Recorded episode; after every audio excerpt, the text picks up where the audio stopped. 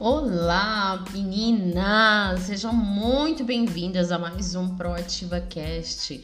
Eu sou Iliane Silva e eu ajudo as mulheres a rentabilizarem as suas habilidades no digital, vendendo serviços e cursos online. Se você quiser se aprofundar mais nesses dois assuntos, é só você me procurar lá no Instagram, arroba Silva Oficial. Lá você vai conseguir informações importantíssimas sobre esses dois assuntos. Depois de uma longa temporada aí sem gravar podcast, hoje eu estou aqui para te passar um conteúdo que eu tenho certeza que vai mudar a tua vida, mulher. Pega essa visão. Eu quero que você aprenda a se conhecer primeiramente antes de fazer qualquer coisa, seja uma faculdade, seja um novo emprego, seja um novo relacionamento. Nós precisamos agir como mulheres, mulheres adultas e donas de si. E é sobre isso que fala esse podcast, tá? Esse podcast é uma resenha, tá? Do capítulo 3 do livro Mulheres que Correm com os Lobos, da doutora Clarissa Píncolas, certo? É, eu trouxe essa resenha aqui para você, mulher, principalmente antes de eu ter. É, lido essa resenha, né, de ter ouvido também o conteúdo dessa resenha. Eu achei super magnífico e com certeza que eu resolvi trazer isso para você, porque conhecimento bom é conhecimento compartilhado. E quanto mais mulheres é, souberem disso que eu vou falar aqui para vocês, com certeza nós juntas vamos conseguir mudar a vida de muitas mulheres aí que se sentem perdidas e não sabem o que fazer. Certo?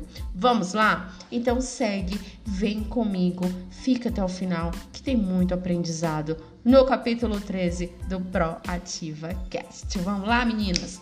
Vamos lá então.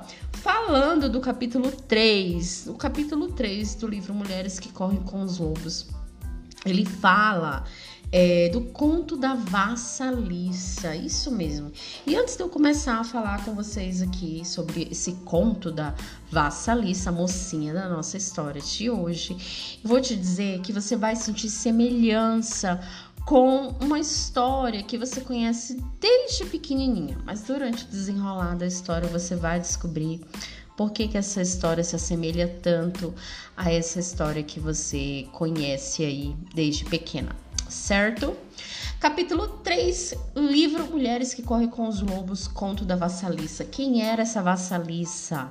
Vassalissa era uma criança que foi muito amada pelos pais, a mãe dela era a mãe boa. O que, que era a mãe boa? É aquela mulher que sonhava em ser mãe a vida inteira. O seu maior sonho era amar, cuidar, alimentar uma criança com todo o amor que cabia no peito. Essa mãe, certa vez, fez uma bonequinha linda, costurada toda à mão, ali customizada, com os paninhos mais lindos que ela tinha, para presentear a filha dela. Naquela época isso era muito comum, as pessoas fabricavam seus próprios presentes, certo? Mas infelizmente essa mãe um dia veio a falecer, morrer, e no seu leito de morte ela entregou essa bonequinha feita com tanto carinho e amor para a nossa pequena vassalissa. E disse para a vassalissa: Olha, querida, essa bonequinha vai te ajudar, ela vai te acompanhar em tudo, em tudo na sua vida.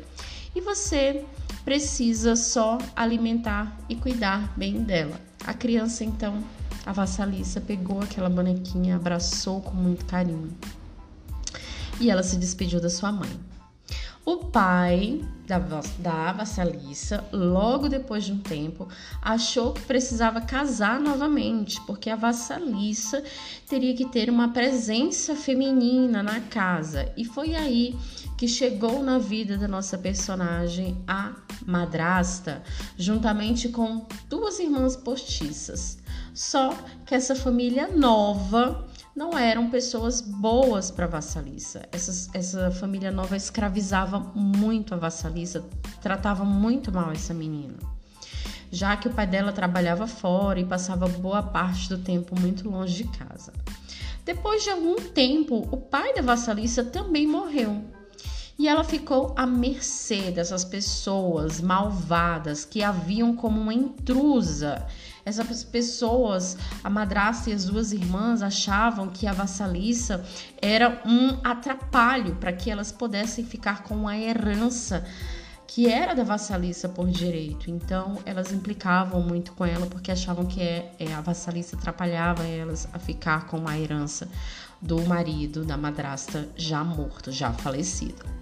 A vassalissa então cresceu e se tornou uma mulher muito bonita, muito admirada e sempre andava com aquela bonequinha de bolso.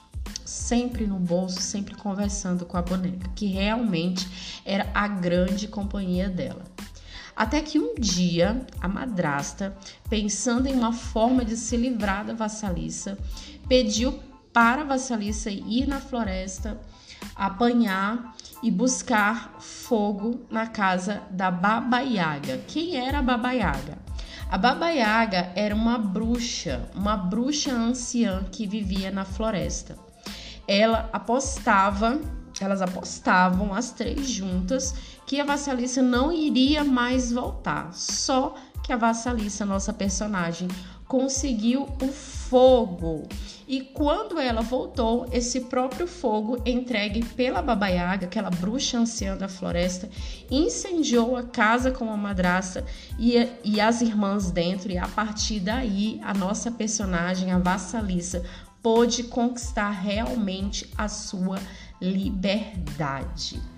Nesse conto, a doutora Clarissa Linspector descreve essa história que lembra muito a história da Cinderela, né, meninas? Aquela história que a gente conhece desde pequena. Com certeza os seus pais, alguém já contou essa história para você e você passou essa história para frente, contando para os seus filhos, para os seus sobrinhos, enfim. Essa é uma história muito conhecida. Só que a Cinderela é uma versão mais romântica já criada para fascinar de uma outra forma as pessoas. E esse mesmo conto é contado de forma diferente por gerações em gerações. Cada região do mundo conta esse conto da vassalissa, é, que eu creio que seja o conto original. As pessoas contam de uma forma muito diferente certo? Então, aí o que eu falei para vocês no começo do podcast de hoje que vocês iam sentir uma diferença. Mas o que que eu quero falar com vocês? Por que que eu contei essa história aqui a respeito da vassalissa, lá do capítulo 3 do livro Mulheres que correm com os lobos? Por que que eu contei isso para vocês? Tem uma parte muito importante no capítulo 3 do livro, que é a parte que fala assim: é preciso deixar a mãe boa morrer. O que isso significa? O que, que a morte da mãe da vassalissa significou na vida dela? Significou o seguinte: quando a gente decide empreender, criar um negócio, existe algo que pode nos atrapalhar grandiosamente. E é possível que você tenha uma ideia muito boa de um negócio aí, um conhecimento maravilhoso, específico na sua área, um talento espetacular para a construção daquele negócio que você acha que vai ser o negócio da sua vida. Porém, se na sua vida ainda você passou da posição de menina, você vai ter vários problemas para começar a aprender, empreender e alavancar o seu negócio. Então você precisa passar dessa posição de menina, tá? Como assim, Willy? Então, muitas mulheres ainda não conseguem ter sucesso e desenvolver os seus negócios, pois essas mulheres ainda possuem uma postura de menina, de criança. É como se a mãe boa, aquele símbolo de proteção e aprovação, ainda estivesse com essa pessoa, mesmo se essa pessoa é casada, se essa pessoa é adulta, essa pessoa ainda é uma menina.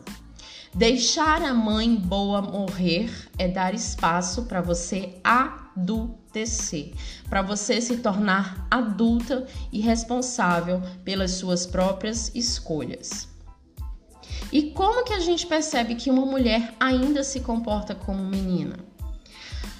A mulher que se comporta como menina é aquela mulher insegura, que na hora de construir algo, qualquer coisa, ela sente a necessidade de um cuidador, de uma aprovação. Ela acha que não vai conseguir fazer nada sozinha sem a ajuda de ninguém.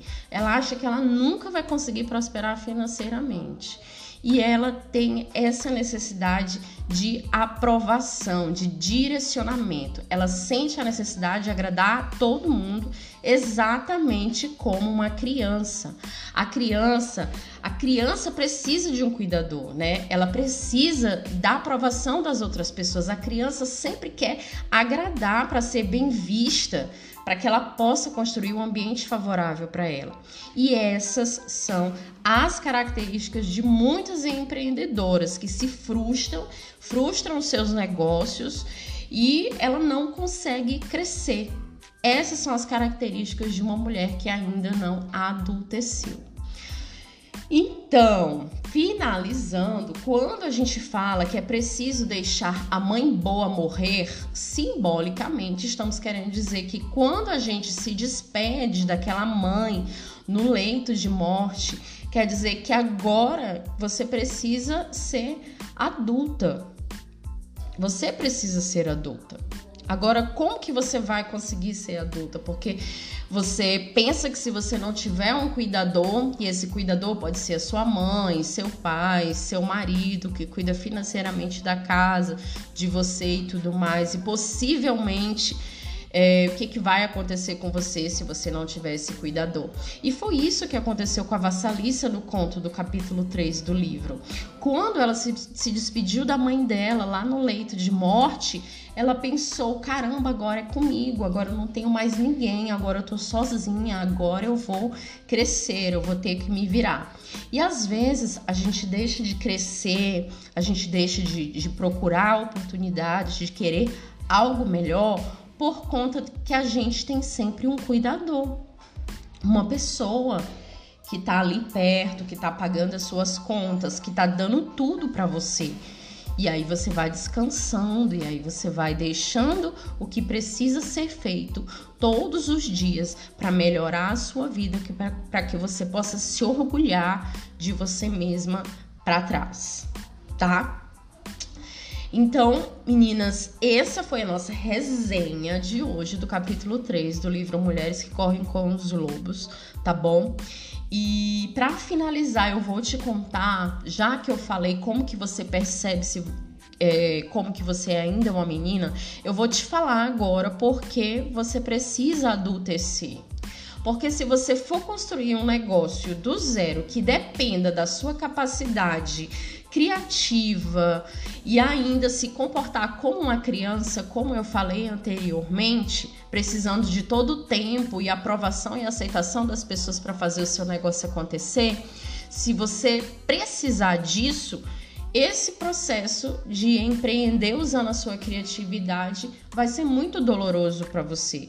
É por isso que você precisa deixar a mãe boa morrer ser adulta, assumir os riscos e as responsabilidades e principalmente as rédeas da sua vida.